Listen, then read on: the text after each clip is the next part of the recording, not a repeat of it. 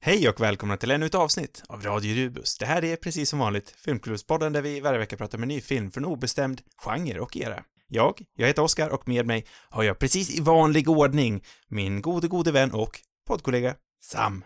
Tjenare. Idag så ska vi prata om Francis Ford Coppolas film Cotton Club, eller The Cotton Club som den heter i Amerika. Den kom ut 1984 där, men i Sverige så kom den ut den 1 mars, året därpå 1985. Precis som vanligt så ska vi prata om den filmen i spoilerfantastisk detalj, så har ni inte sett den innan, passa på och gör det, vet jag.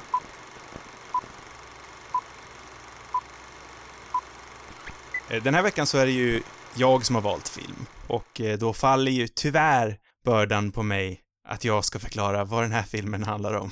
Lite komplicerat. Eh, ja, det kan man väl eh, kanske säga. Eh, men vi kan väl börja med att den handlar om eh, söte lille Richard Gere, pojkansiktige Richard Gere, under 20-talet, sena 20-talets New York, en riktig gangsterfylld estetik är eh, det, i den kända jazzklubben The Cotton Club. Och han eh, hamnar i lite bråk med gangstrar och eh, tvingas umgås med dem Bland dem en halvt rakad, i alla fall halvt skalprakad James Remar i någon eh, konstigt försök till att eh, få honom att se halvskallig ut. Eh, under tiden så följer vi också en, eh, en, en steppare av någon anledning. Steppis. Och han, han steppar på klubben och sen klipper vi tillbaka till Rickard som har blivit Hollywoodskådis helt plötsligt och jättekänd sen så tar han sin tjej och så klipper vi tillbaka till stepparen lite grann och ja, ja, där, där har vi det. The Cotton Club. En film av en av de bästa regissörerna genom filmens historia. Det där var hisspitchen. Det där var, det där var hisspitchen som jag tror att eh, Coppola gav. Mm. Ja, på det ungefär kanske. Även om det inte var han som han blev mer eller mindre indragen i det här projektet, om jag förstått det rätt. Ja, det är väl det jag har lärt mig så här i efterhand. Ja, jag började liksom blev fundersam för det finns ju, det finns ju en ny eh, eh, klippning på den här filmen. Precis. En ny version. Som, jag vet inte, när kom den? Den måste ju vara ganska nyligen. I höstas. Eller?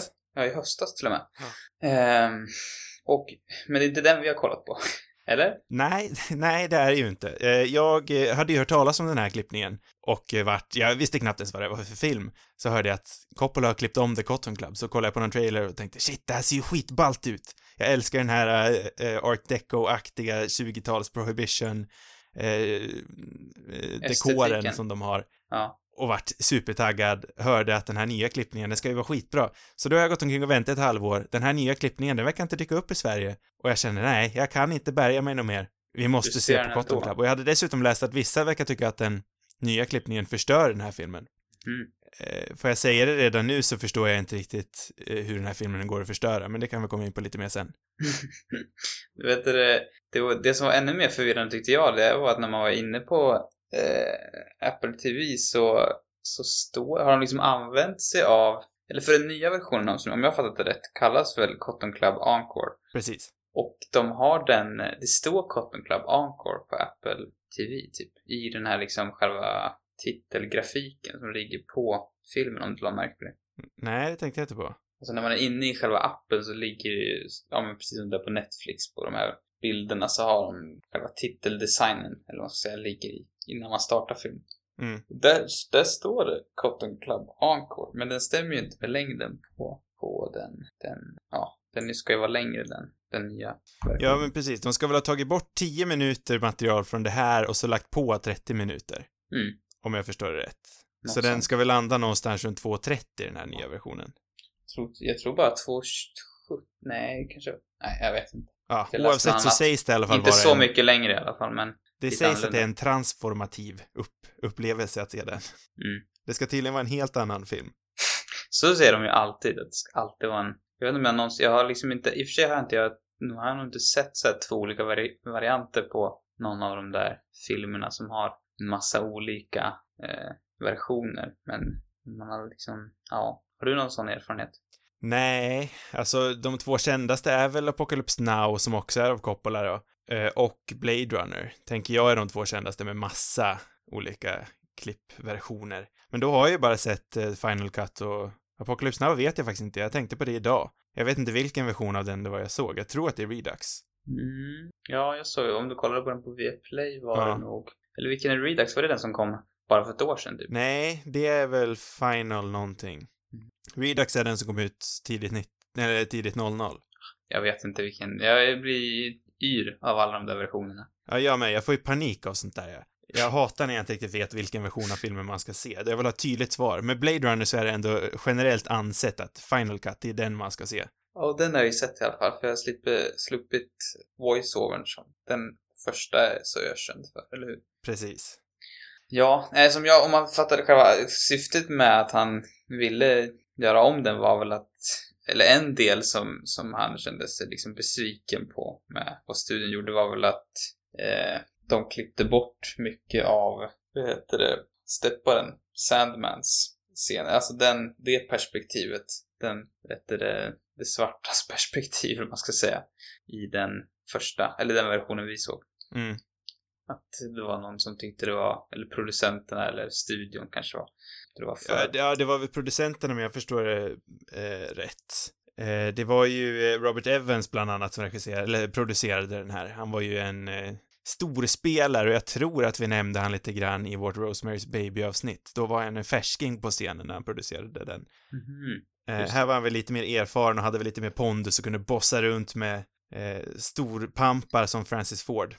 Ja, Eh, och sen var den ju tydligen rätt eh, konstigt eh, finansierad den här också. Jag har bara hört, alltså i alla intervjuer så här, den var konstigt finansierad och då blir jag så här nyfiken, hur då konstigt?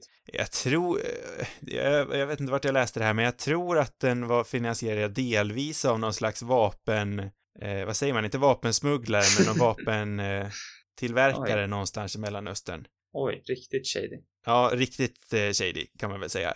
Eh, och ja, det var väl alla de här människorna som struntade i, i kontraktet. Han har ju sagt det nu i några nya intervjuer till den här Encore att eh, de här, det här var sådana här människor som hade de ett kontrakt på skrivbordet och sköt de det bokstavligen ner på golvet. Kontrakt, det var ingenting man pratade om. Även fast eh, Francis Ford Coppola faktiskt hade final cut på den här filmen så, så gav han ändå in och faktiskt klippte sönder den här rätt rejält. Ja, men det, var- det var väl också att det var väldigt mycket musiknummer som, Mm, det som också. de ville ta bort. Eh, men jag, alltså man kan ju fatta just med den här andra perspektivet som man säger, som på något sätt, eller som han själv tyckte försvann, att det inte blev jämnt fördelat mellan de här två karaktärerna i filmen. Det är ändå rätt rimligt för själva så här grund, grunden är att det handlar om den här Cotton Club som egentligen, ja men det var ju en, en klubb där det var endast svarta musiker som spelade och massa legendarer som Duke Ellington och så vidare som höll till där och att, att liksom, men i, i den här, i det här manuset och förmodligen för att tillfredsställa eh, Hollywood på den här tiden så, så fick ju, eh, vet du det, Richard Geres karaktär ta betydligt större utrymme ändå. Ja, och det, är- alltså, det är ju så påtagligt att det är någonting som saknas i den här filmen. Hans perspektiv, det är så uppenbart att det ska vara där. Det märkte man ju redan innan jag läste på om den här filmen. Mm. Det är någonting som är så off med den här filmen. Det hänger inte ihop. Nej, det som jag tror jag, liksom, jag känner att det på något sätt, jag hade hellre sett en av de här vinklarna. Det kändes så här konstigt. Om man verkligen vill göra en film om Cotton Club så, så hade det, i och för sig det är kul att se det från olika perspektiv men, men eh, jag tycker ju att, eh, att eh, Sandman som han kallas, eller heter, Gregor Hines karaktär, borde på något sätt varit mer liksom involverad i resterande handling för Mm. att på något sätt motivera den här eh, och det, vi har svårt att se det också i, i den andra versionen, men det kan, han kanske är jätteinvolverad i resten av han. Där. Det känns som väldigt två så här, eh, separata historier som inte, i och för sig de, de fungerar i sådana sorts motpol. Jag tror att han, liksom, Coppola var intresserad av att, att visa de här två olika sidorna, eh, skillnaden mellan svart och vit på den tiden och hur, hur man behandlades och också att ett av temana, nu handlar det men att, att människor ägs av andra människor, nästan tillbaka till slaveriet på något Mm. sätt, men att det var en av hans liksom, stora eh, idéer han ville utforska med den här filmen. Så att man förstår, alltså idén är väl bra, men det känns, det känns inte riktigt som att de har fått till det där. Nej, det jag verkligen skulle vilja veta är, jag har ju läst på lite om Cotton Club den här veckan, alltså om den riktiga eh, klubben. Och, alltså det var ju en, eh, ja, låt oss säga minst sagt eh, jätterasistisk klubb. Mm. Dekoren på väggarna var ju liksom målad för att åkalla svunna tider då plantagen var, var, var som allra störst och det var bara vita som var gäster. Själva namnet i sig bara liksom. Ja, men exakt. Det är ju svårt att undgå med det namnet. Mm. Eh, bland annat någon av eh, den brittiska adeln skulle varit där på besök. Någon Mountbatten, tror jag. Mhm, Mountbat. Eh, men ja, och det var ju bara afroamerikanska som jobbade, Mm. eh, medan bara vita överklassmänniskor eh, från eh, längre ner i New York, eller i Manhattans områden, vad ska man säga. Den låg ju uppe i Harlem till att börja med, Cotton Club. Mm, mm. Så man rörde sig från de mer vita områdena upp till det mer afroamerikanskt bebodda Harlem. För att det var väl mer exotiskt då, skulle jag utgå från, för, för dem. Mm. Eh, och jag, tycker det är rätt konstigt att det förnämns det ens i den här filmen. Nej, och det känns ju... Men hela egentligen handlingen, det känns som att Richard Gere kanske, den karaktären borde typ inte ha varit i den här filmen. Nej, inte alls. Om de hade valt, alltså hade det varit en intressant film hade vi bara skippat den storyn. För det känns så, det känns så krystat och det känns som en, ja men så här ofärdig och tunn karaktär som, jag vet inte, de ska försöka väva in någon sorts gangsterhistoria samtidigt som de ska försöka berätta historien om Cotton Club och det spelar liksom inte med varandra egentligen och, och, det, och de underminerar också själva liksom, själva grund...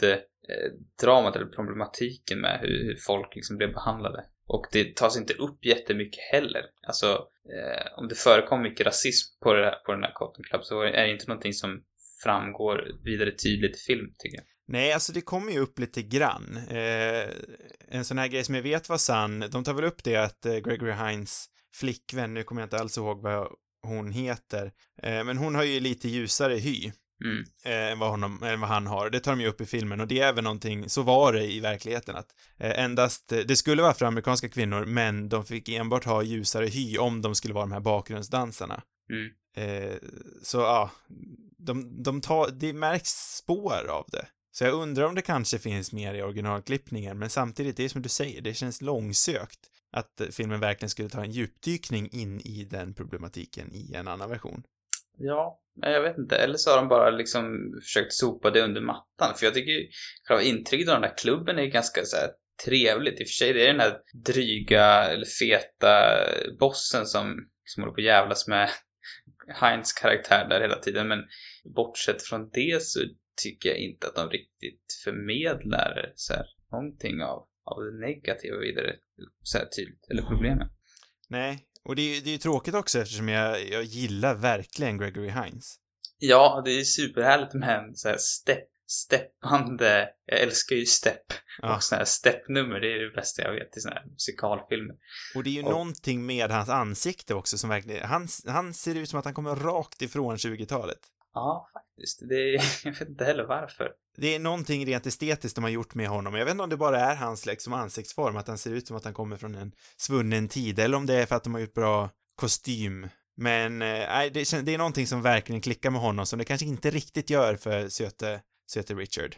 Ändå tycker jag Richard också har ett ganska liksom, ett utseende som stämmer rätt bra med tiden. Ja, men inte riktigt lika bra som eh, Gregory Hines. Nej, nej, eh, det, det är möjligt. Men sen vet jag också att många har, många har klankat på Richard Gere i den här filmen. Eh, Jag har läst runt lite gamla, på gamla recensioner, eh, både svenska och amerikanska, och många klankar verkligen på Richard Gere. Jag tycker att det är lite obefogat.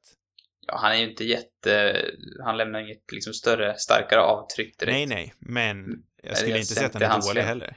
Det, det mest roliga som jag läste är ju att liksom den konflikten som fanns mellan Coppola och Richard Gere för att eh, egentligen själva hela castingen och allt arbete hade ju var det, vem var det som, var det Evans som hade utfört det? Nej, jo. Som hade utfört vadå? Vem var det som skulle regissera filmen från början?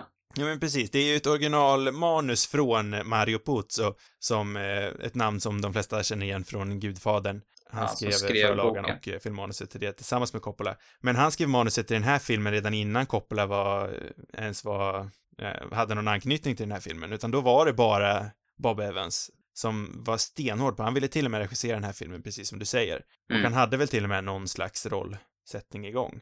jag tror han hade gjort själva castingen redan och han, i någon sorts övertalningsförsök av Coppola så fick han liksom resa dit och träffa hela gänget typ och jag tror det var lite där liksom, ja, han, behövde väl pengar också för att han hade gjort sig av med alla sina pengar på den eh, filmen han gjorde innan, vad den hette för någonting. Där han hade spenderat sina egna besparingar tror jag. Ja, jag tror det var äh, Älskling jag hatar dig, One from the Heart. Kan det ha varit den? Mm, ja, det, det stämmer. Um, nej, men jag, så jag, det, men det jag ska komma till som var det roliga, det var att, att just med, med Richard Gere, att han, han spelar, uh, vad heter Vad heter instrumentet? Trumpet. Är det en trumpet? Ja, jag tror det är en trumpet. Jag det var något annat. Nej, det kanske är någonting annat. För mig är det en trumpet. Skitsamma, vi, vi är inga experter på instrument. Nej, är ingen musikpodd det känns som att det var något annat han Det är något annat han spelar. Jag tror man kallar det något annat. Men ja, vi, vi lämnar det. I alla fall, han spelar instrumentet själv. Eh, och eh, ja, liksom, det var väldigt no viktigt för honom att han skulle få göra det i filmen också. Och eh, som jag tidigare var inne på så fanns det inga vita som någonsin spelade på den här klubben. Och hela den här, eller han spelade kanske, jo det gör han i och för sig ja, men hela den där karaktären liksom, att han skulle spela, det var liksom viktigt för honom. Eh, och typ Coppola ledsnade väl till slut tror jag, för att han, han var inte ens så jätteduktig på att spela. så här, han ville ha ännu mer solon och, och grejer så här, men egentligen var han, han var väl säkert duglig, men han var ju inte, han var ju inte så bra som de som spelade där på riktigt. Inte på långa vägar antar jag. Inte om Duke Ellington och, och så vidare var liksom var de som spelade där. Det är spännande ändå, för den synen jag har av Richard Gere, det är väl kanske egentligen mer den här moderna, lugna, superbuddhistiska Richard Gere. Jag, jag har svårt att se honom som eh, en så här riktig Hollywood-diva, som han låter. som att han var här. Ja, jag vet inte, det kanske är... Jag tycker alltid, jag, jag tror det finns någonting också i pressen eller vad folk skriver att de, eh, och det går väl längre tillbaka, men att, att de verkligen de vill de vill hitta dramatik i alla Coppolas eh, filmer. Och innan jag hade sett några intervjuer med Coppola så hade jag liksom intrycket att han ganska liksom dryg jävel. Coppola, ja. Ja, och det, alltså jag vet ju inte hur han är, men han är inte alls det intrycket i intervjuer tycker jag. Så att man får ju lite så här, är, är han verkligen så dryg eller är det bara att media ja, har gjort allt de kunnat för att vända det så och eh, framförallt kanske att det är att han det som jag tror kan vara en del i det hela, att han liksom framställs på det viset, det är väl att han kanske har sagt ifrån eh, mot studion många gånger. Att han liksom, han har, han har liksom vågat stå för, för sina idéer och han har liksom vågat fightat emot, eh, mot även de stora bossarna. Det kan tänka mig en del i det. jag tror absolut delvis att det kan ha någonting med saken att göra, men jag tror också, eh, jag vet inte, är det nyare intervjuer du lyssnar på med Coppola, eller? Eh, ja, eh, både och.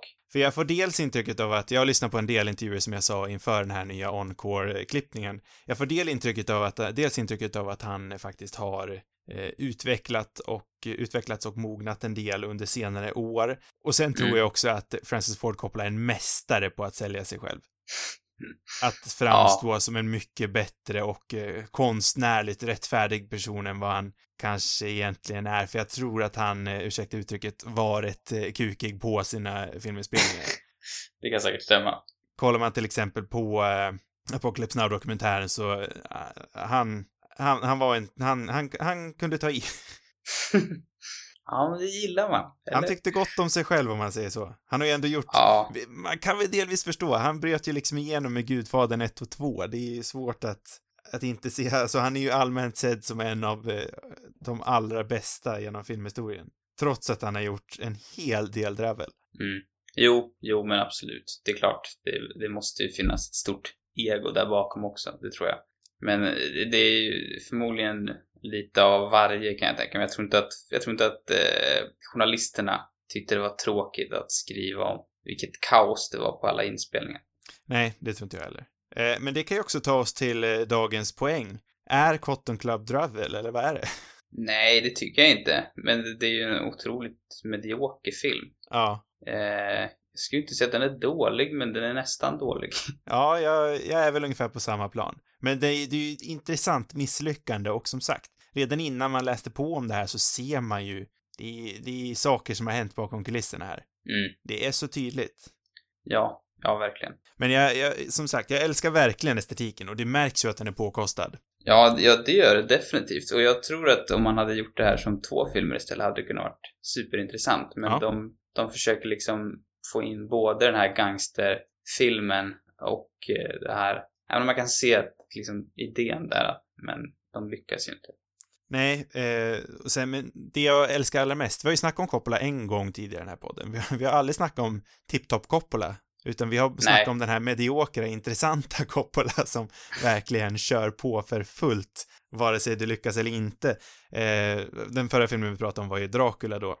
Den är ju betydligt mer intressant tycker jag, för där, det som jag tyckte var mest tråkigt med den här var nog att, den, att han inte körde på så mycket. Eller det är ju häftiga dansnummer och sådär, men annars så känns den lite, ja men jag, jag skulle ju inte säga att Dracula är medioker. Jag älskar ju Dracula. Jag tycker den är fruktansvärt härlig. Inte för att jag tycker att den är bra heller, men det är ju en, en liksom film där han har satsat tycker jag. Det, är en vågad film. Det här Mm. känns inte som en vågad film. Den här känns ganska feg och det kanske är delvis studions fel och att han klippte sönder. Och att den kanske bara, liksom, den kanske var, hade eventuellt kunnat varit modigare då i den, på den tiden eventuellt, jag vet inte men. Ja, Men, Nej, men, men i jag- dagens anda känns den inte alls vidare modig.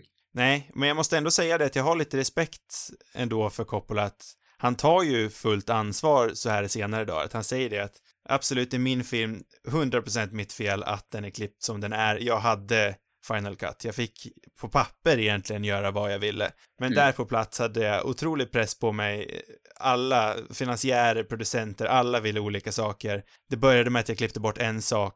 Sen kom en annan in och till slut tappar man liksom bort sig i processen och när så mycket klippning sker är det till slut svårt att se vart felet hamnade. Så jag, jag har ändå lite respekt för Coppola att han jag gillar ändå när folk tar ansvar för ett misstag, även om det kanske inte 100% var deras fel. Mm, nej, nej men verkligen. Det, det håller om. Men det märks ju mycket av de här dragen, som jag tänkte säga i koppling till Dracula där.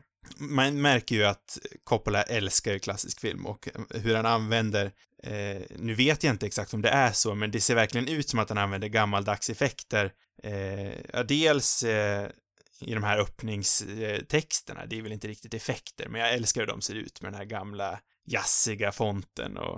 Eh, men, de såg lite för så här 3D-animerade ut. nej, jag, jag tyckte de såg trevliga ut. Det kändes som en så här, en 80-tals take on det. Jag var inte så riktigt, ah, det lirade inte riktigt tyckte jag. Ja, för mig Men- lirade det.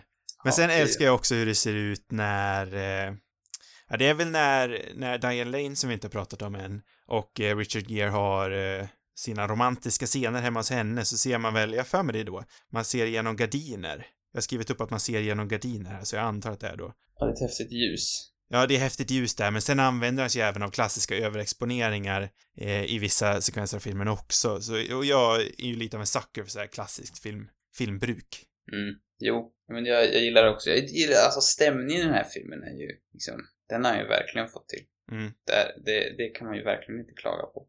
Och det är ju, det är inte gudfader med karaktären, men det beror ju mest på liksom, eller mycket skådisarna tror jag. I alla fall, i och för sig vissa, vissa skådisar är riktigt bra, men, men, eh, ja men vad heter han som spelar den här skurken? Han är ju ganska så töntig. Ja, James Remar.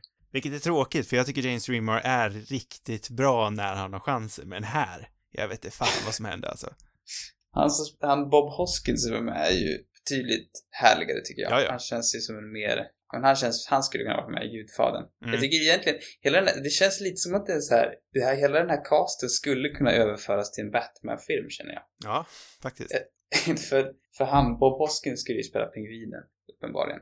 Uppenbarligen. Och eh, sen har vi ju, vet inte vem, i och för sig Batman är lite oklar kanske. Jag Richard om- Gere skulle kunna vara Two-Face. Ja, det är Two-Face. Diane Lane är ju Catwoman, ja. uppenbarligen. Eh, vi har ju Riddler, det är Nick Cage, uppenbarligen. Och eh, vilka vi mer? Eh, eh, ja, annars skulle ju Lawrence Fishburne kunna spela Harvey också. Ja, det, det kanske är ännu bättre. Är, Fast han är nästan för cool för att spela Harvey till och med. Men är Richard Gere Batman då, eller?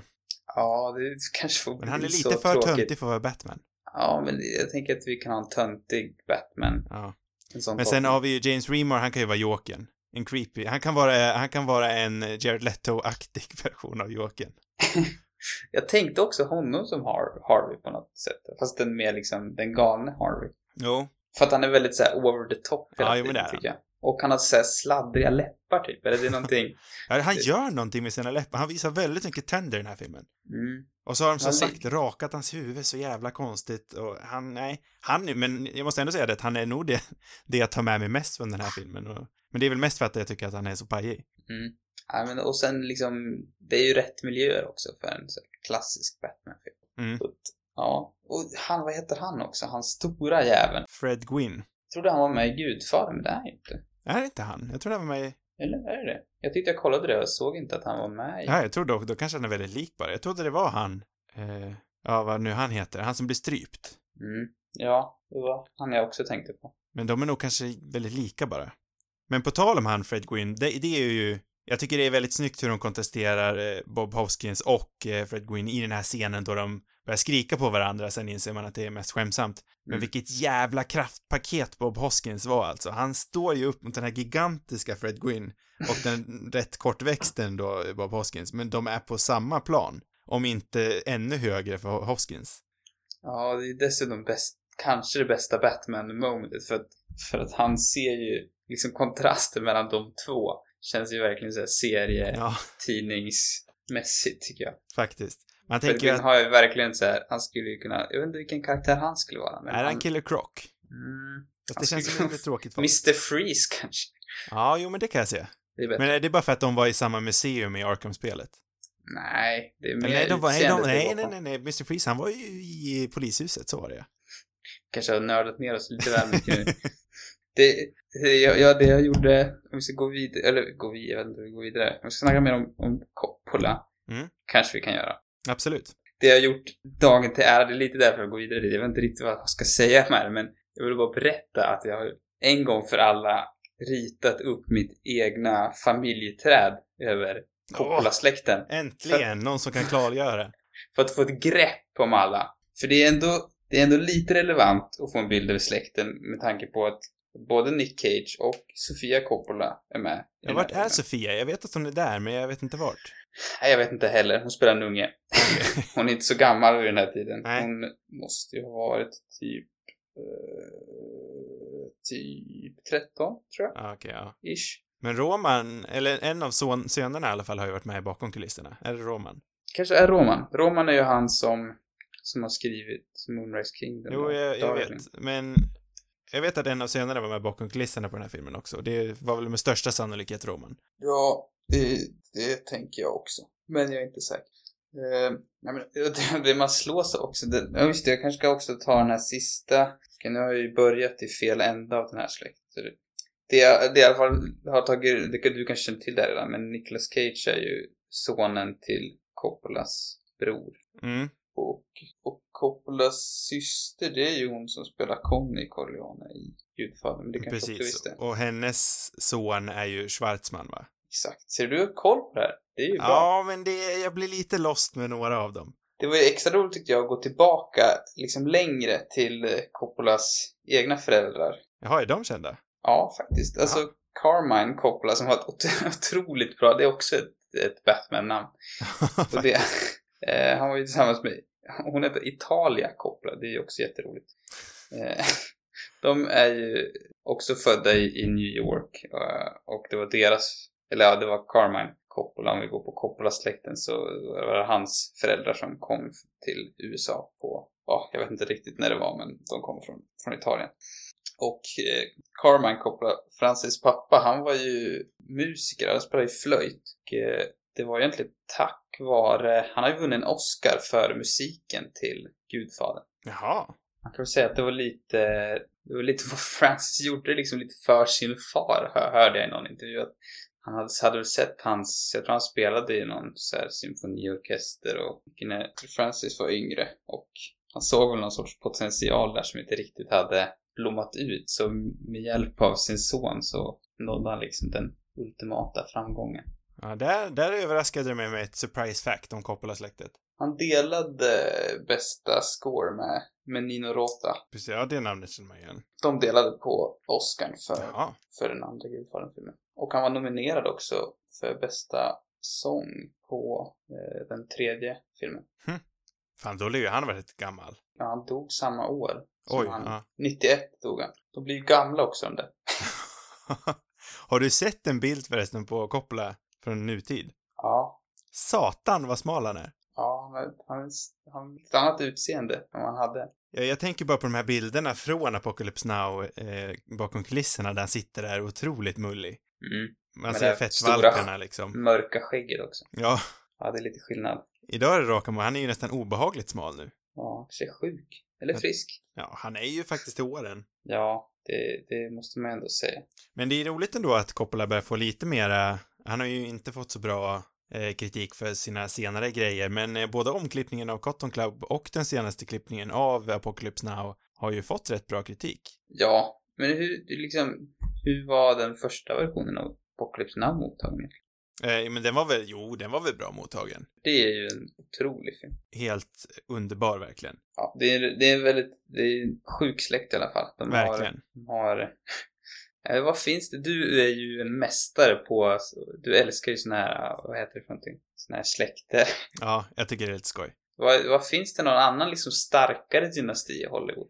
Alltså inte en lika bred vad jag kan säga i alla fall. För den här blir ju liksom, det är brorsöner, det är kusiner och det är liksom överallt. Men vi har ju eh, eh, Ford-släktet, vi har ju Houston-släktet. Mm. Eh, det är väl de två andra jag tänker är rätt starka. Men hur, vilka har de liksom, vad har de för arvingar just nu? Vilka är det som är? Eh, vi har ju, eh, eh, nej, Ford, sa jag Ford? Jag menar Fonda. Mm, just det. Eh, Fonda-släktet är ju fortfarande alive and well. För då har vi ju Jane Fonda och så eh, brorsan Peter Fonda, eh, vars dotter är eh, Bridget Fonda, som vi har inte har sett sedan 2003 tror jag. Men hon är ju så jäkla bra. Eh, hon känner vi igen från bland annat eh, Single White Female och eh, Jackie Brown.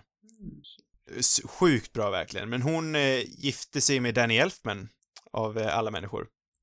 Med Danny Elfman? Ja, med kompositören Danny Elfman gifte hon sig med. Men hon har inte skådespelat sedan 2003 vet jag eftersom hon hamnade i någon bilolycka, tror jag. Så valde hon väl att fokusera på att uppfostra sönerna och vad det kommer bli av sönerna vet jag inte, men jag hoppas att det blir något så att de fortsätter dynastin. Känns ändå som att, som att Coppola-trädet är mer, de är ändå mer på gång på fler fronter. Exakt. Och de, har, de är lite så här, i och för sig hon kanske är yngre än, nej det kan hon inte vara. För jag menar Jason Schwartzman är ju väl den, den yngste av, av den, av Coppola, eller av Sofia Coppola generationen eller vad man ska säga. Ja, men sen har vi ju ett flertal barn eh, Coppolas också som inte har växt upp än. Men jag, frågan är är om de gång. heter Coppola. Romans barn borde väl heta Coppola. Om han ens har barn. Eh, jag tror inte han har några barn, men vi har ju den, eller Sofia Coppolas bror, eh, vad heter han? Giancarlo Coppola Ja, just det, dog, han finns ju också. dog ju eh, på 80-talet tror jag. Som är, och han var, hans, eh, eh, hans dotter är ju regissören Gia Coppola. Just ja. Ja, men hon kan ju kanske bli Hon något. vi nämnde, som jag nämnde på eh, kommande filmer. Så är en det. film på gång i år också, precis som Sofia Coppola. Så det är faktiskt nästa generationen då. Hon är ju den första från den generationen som är i branschen liksom. Jag tycker att sånt här är så kul så jag kan ju sitta och kolla på vad de här människorna har för barn och sen bara hoppas, okej du är 12 nu, det är fan bäst för dig att du är i branschen och fortsätter, fortsätter släktträdet. Det som har varit så roligt också är väl att, att det känns som en, liksom en family business lite grann. Att Mm. eh, absolut Francis har ju involverat väldigt många i släkten i sina filmer. Mm. Eh, även hans mamma är ju med i, Gudfadern-filmen till exempel. Ja, ja och även hans fru är ju dokumentärfilmskapare. Hon gjorde ju bland annat den här dokumentären om Apocalypse Now som jag nämnde tidigare. Ja men precis. Så att, och ja, men alla barn, eller barn och kanske barnbarn också har ju varit med i filmer och jobbar ju liksom. Så att det, det är liksom hela tiden, känns, man får intrycket av i alla fall att, att han liksom, han gillar, alltså det är liksom det här trevliga med att familjen så här, gör filmer ihop typ. Precis. Känns det som. Där kan, han kanske är snäll där i alla fall. Förhoppningsvis. Det, han har ju på med andra grejer också. Han har ju sin så här, han gör ju vin och sådär. Ja, Francis. precis. Och han har massa andra business också för sig, såg jag. Ja, han är ju en jävel på, han är ju en affärsman av rangen då. Eller han satsar ju alla sina pengar i sina filmer. Sen om det går bra Ja. eller dåligt, det är ju en annan fråga. Men några har det gått bra för, de flesta har det nog gått dåligt för. Ja, det, det, jag vet inte, det där intervjun, det var i och för sig från 94, men det känns inte som att det gått så bra sen dess direkt. Då sa han att den enda filmen som har, som har gått bra var Gudfadern. så att, så att eh, han har nog losat mycket pengar också med tanke på att han eh, gått, i- gått in i väldigt många med egna, egna pengar. Sen är han nog en rätt välbärgad man ändå, det skulle jag inte hålla tillbaka. Nej. Kanske tjänar pengar på annat istället. Ja, Vin till exempel. Eh, ska vi ge oss in lite på filmen igen? Mm, det tycker jag. Eh, jag tycker inte vi pratar nog om Diane Lane, för att jag tycker det är, hon är så intressant. Mm. Eh, för jag, jag älskar verkligen Diane Lane, och det här är ju inte hennes första filmroll, men hon var väldigt ung. Jag tror att hon var 19 när hon gjorde den här. Mhm. Och jag tycker att hon är oigenkännlig här. Jag hade aldrig gissat att det här var Diane Lane om jag inte visste det. Jag har ju knappt sett något med Diane Lane känns. Och hon är en annan sån här människa som jag tycker verkligen, precis som Gregory Hines, tycker jag att hon verkligen passar in i den här tiden. Mm. Jo, det gör de. Men det har nog mycket att göra med sminket också och de här äh, rätt coola huvudbonaderna hon har. Vad kallar man såna där? Så De är verkligen så över. coola. De ser ju för jävliga ut ju. Ja, men de är coola oavsett. Ah, mm. Inte helt övertygad. Men det är ju i alla fall början på ett sånt här, det är en annan grej jag älskar, så här klassiska filmpar. Vi har ju Emma Gosling, Ryan, eh, eller Emma Gosling, Emma Stone och Ryan Gosling. Jag önskar att det var Emma Gosling och Ryan Gosling. Tänk om. Jag tycker han borde ge slut med, med Eva Mendes och bli ihop med Emma Stone istället. Ja, nej. Eller göra slut, skilja sig borde de kanske göra. tycker de är ett ganska härligt par också. Vilka andra klassiska filmpar har vi? Jag missar ju ett flertal. Andrew Garfield Emma Stone. Ja, kanske, kanske. Nej, men vi har ju faktiskt eh, ett eh, klassiskt, ja, klassiskt och klassiskt, men relativt klassiskt filmpar i alla fall här. I eh, Diane Lane och Richard Gere. Som har jobbat ihop tre gånger sammanlagt. Den här Mm. filmen, Unfaithful från 2002, det är väl, jag tycker inte den filmen är, den är väl rätt väl omtyckt. Jag tycker inte den är så superbra. Sen har vi ju Nätterna vid huset också. Eh, den vet jag ingenting om alls. Den tju- den kommer 2008. Vilket mysigt namn ändå. Ja. Nätterna vid huset. Eh, nej men så de har ju blivit ett eh, klassiskt filmpar kan man väl säga. Hur tycker du att de är ihop här? Ja, jag tycker det är ganska bra. Eller, jag Ja. vet inte. Nej, men det, jag köper nog det. Ja, jag håller med dig. Jag, ja, jag köper väl dem. Jag köper ju inte romansen så som den är, är gjord eller skriven, men de köper jag väl ändå.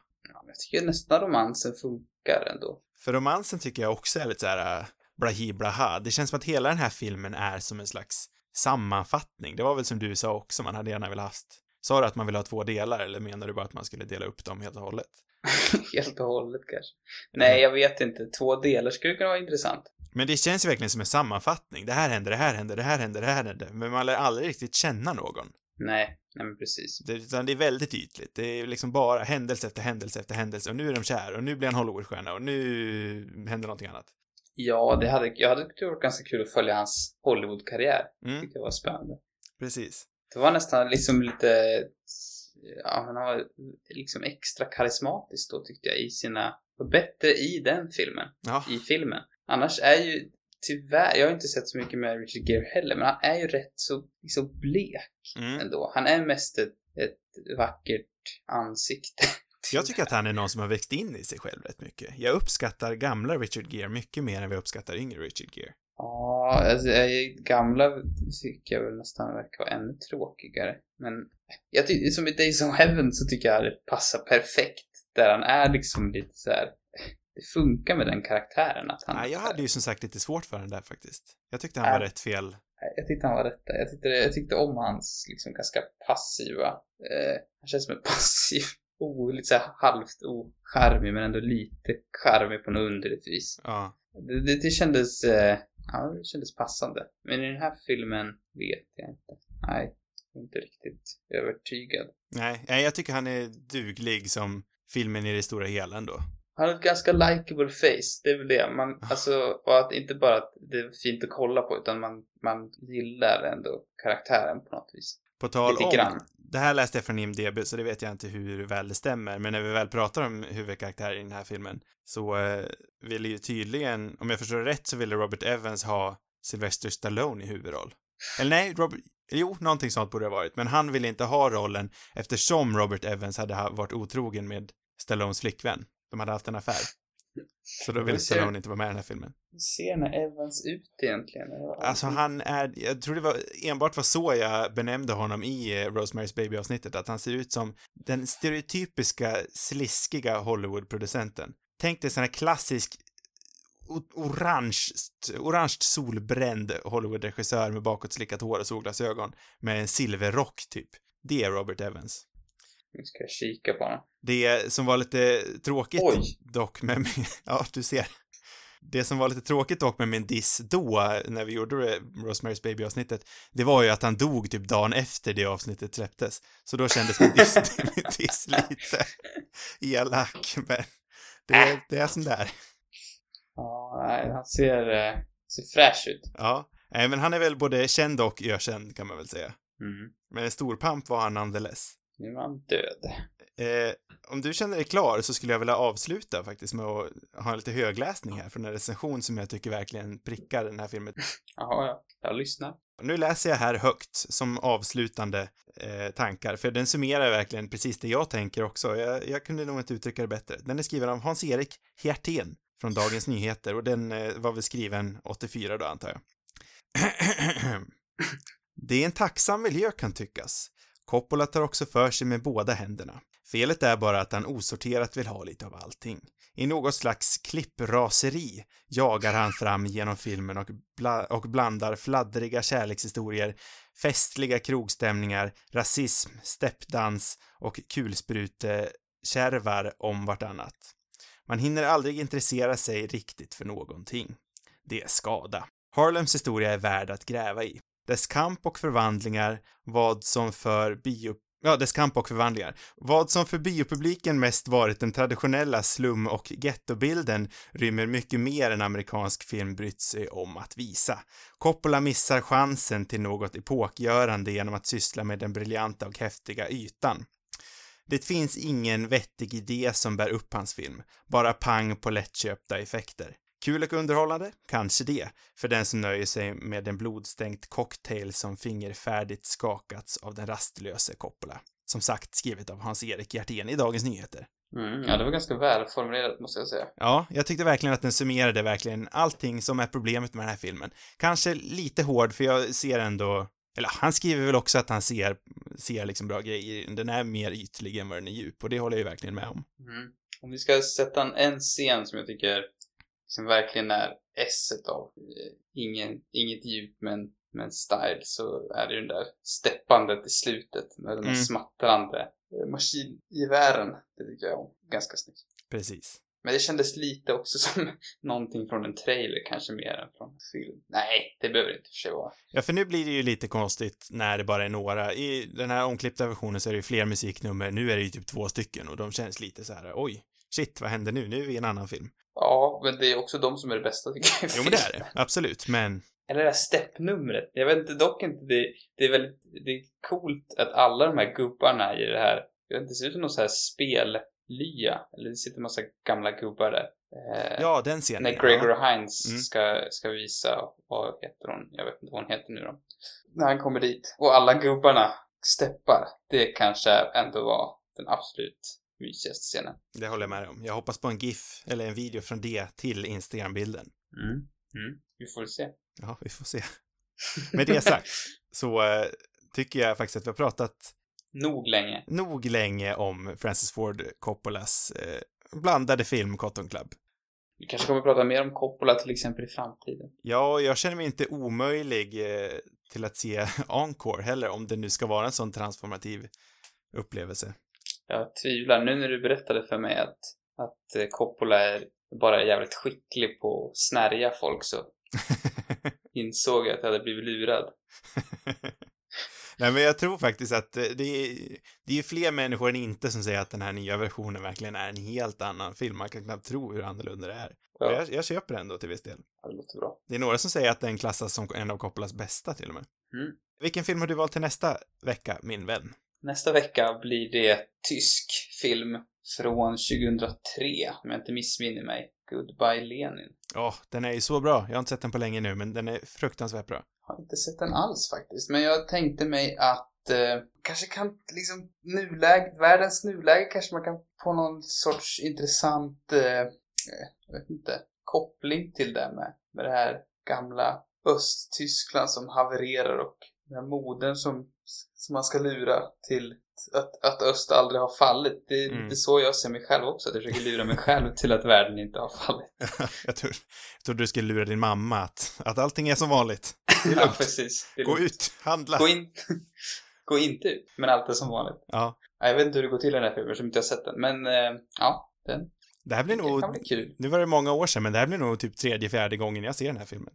Oj. Men det är så 100% pass. okej för mig. Jag tycker den är bra. Det är ju ett eh, fantastiskt framträdande från den numera väldigt eh, världskände Daniel Brühl. Mm. Eh, det blir spännande. Yeah. Eh, flera avsnitt, de hittar ni som vanligt på cinemarubus.com. Där finns också arkiverade avsnitt.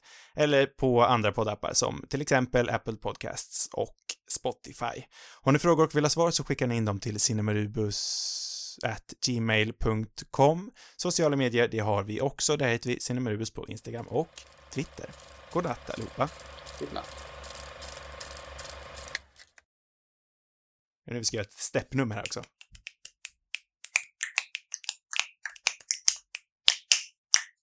Kommer jag spränga micken kanske.